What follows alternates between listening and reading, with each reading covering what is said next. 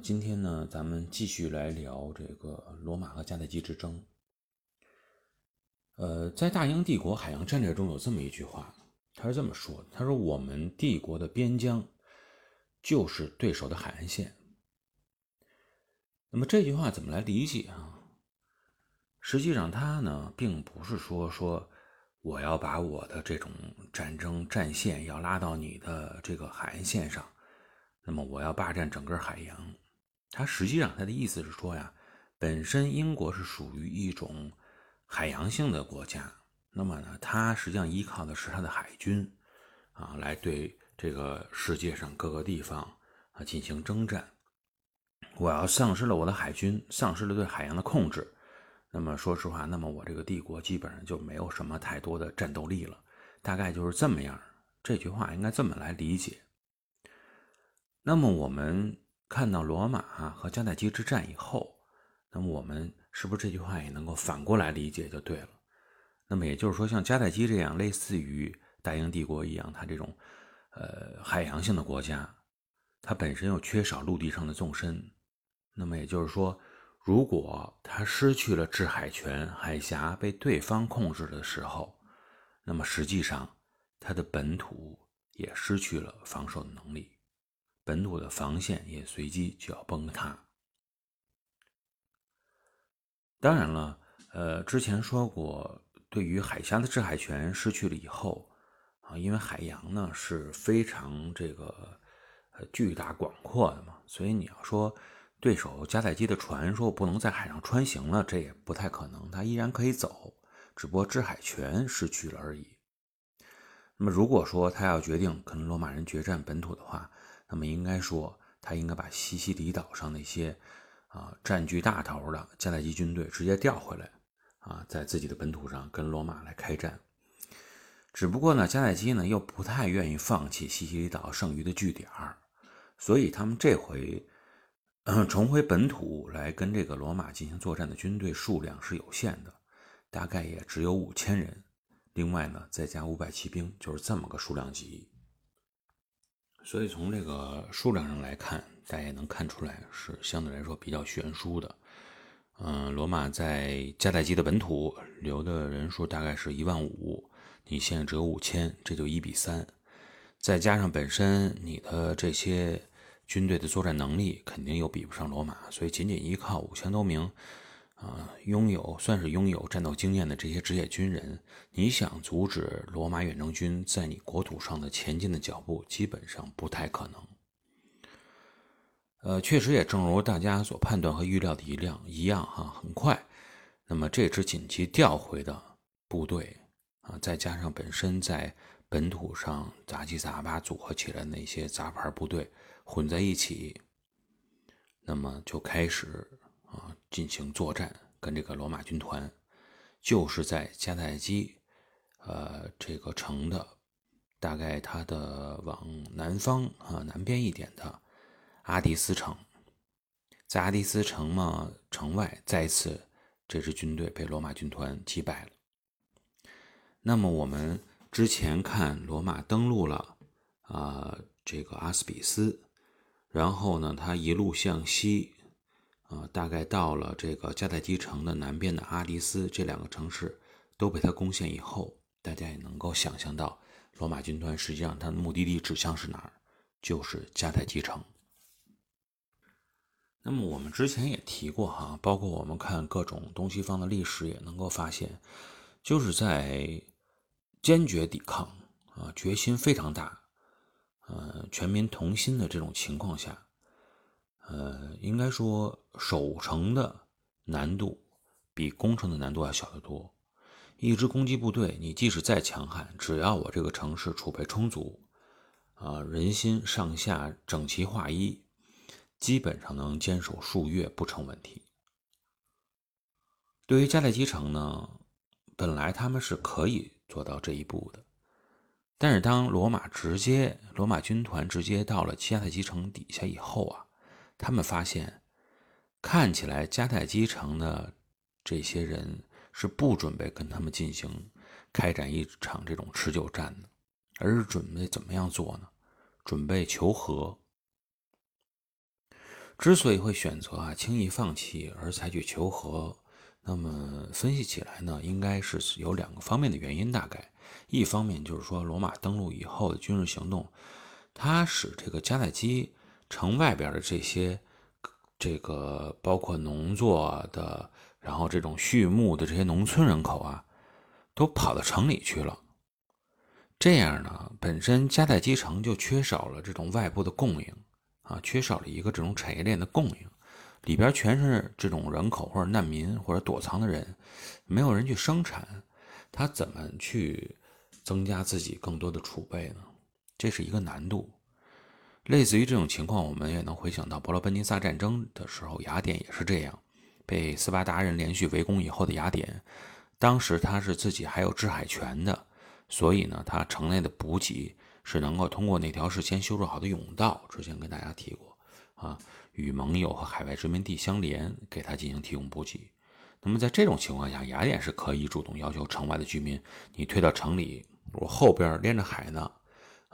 补给源源不断，咱们都能够在这里坚守，你不用在外边再通过种地养这种动物这个牲畜来自己提供补给。那么再回头来看迦太基，它本身确实还没到这种弹尽粮绝的地步，还没到这个时候，而且港口呢还停着200多艘战舰。但是它与雅典不同，就是说它现在海上优势没有了，占据海上优势是罗马。之前我们说了，罗马海军已经通过乌鸦吊桥的技术占据了海峡的控制权。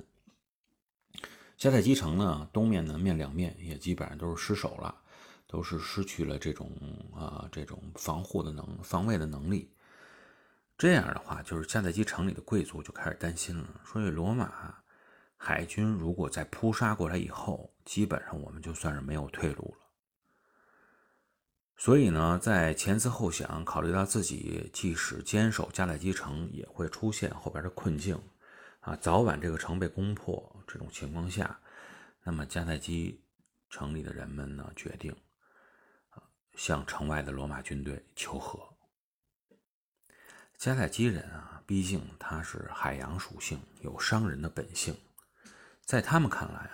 一切问题都能够用钱来解决。他们觉得呢，你这个罗马人来控制了完全控制了西西里岛，甚至于你到了北非了，对北非的沿海城市进行了一些控制，但本身呢，你这种农本的共和国，你在贸易上没有那么多手段和技巧，你从贸易中获得的收益依然不可能高过我们。所以换句话说，如果我们跟你们求和，然后大家呢一起来做生意我给你大不了就是说一些赔偿和每年给你一些这种上供的这种感觉的话，那么应该说我们是能够找到一个双赢的方式的。那么如果说罗马人愿意就此停火的话，从经济角度来言，他们确实能够得到一个比较不错的赔偿金额。但问题就在于罗马人他不是商人，我们之前一直说他是属于农本国家出来的人，那么你非要用职业来进行划分的话，那么罗马的统治阶层实质上就是地主，那么而这个组成军队的基层就是拥有一定土地数量的这种罗马的自耕农。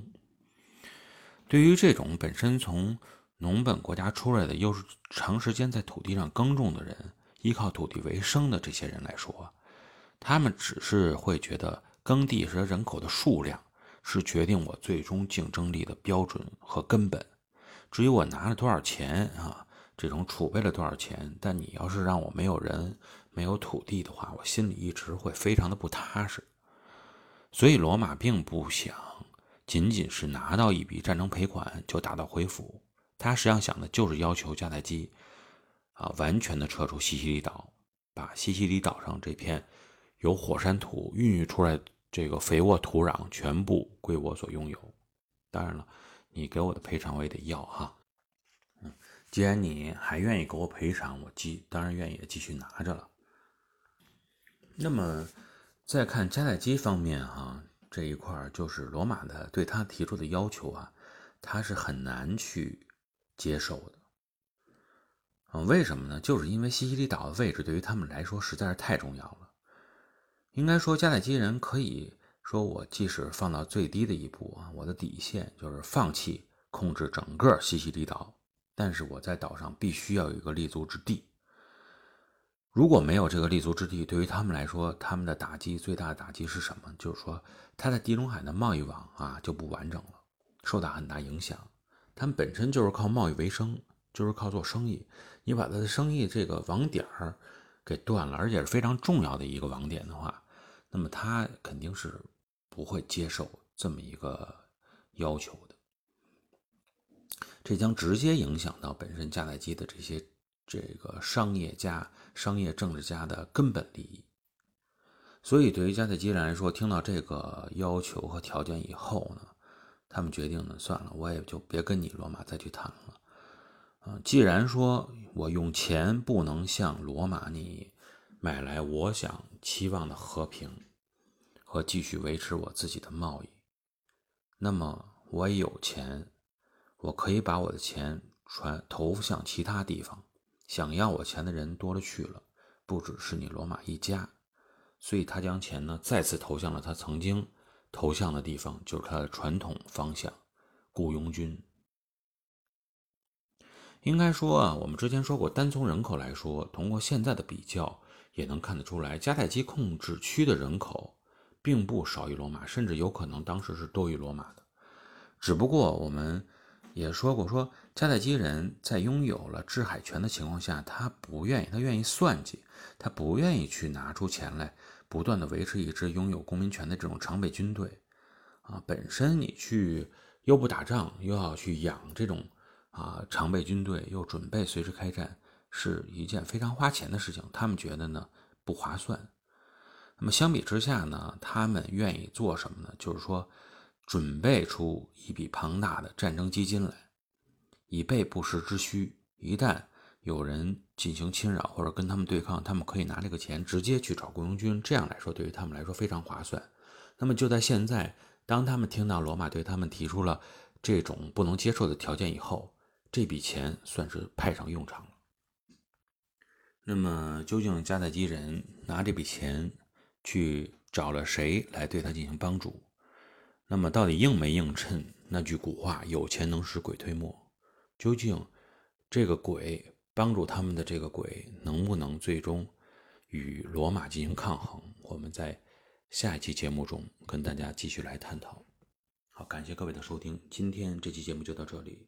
我们下期节目再见。